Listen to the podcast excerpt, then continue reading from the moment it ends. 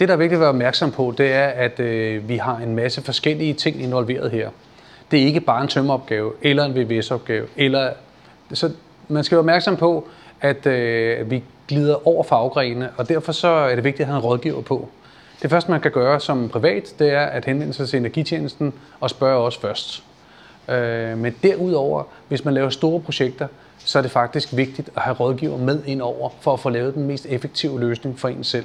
Det kan man ikke selv overskue, og man kan heller ikke forvente, at én håndværker kan overskue det. Det er mere kompliceret at energirenovere end bare at renovere, men der er også mange renoveringsopgaver, som jeg mener kunne have stor gavn og glæde af, at der havde været en rådgiver ind over og valgt den bedste løsning. Så øh, det gælder måske for begge dele, men det er specielt for energirenovering.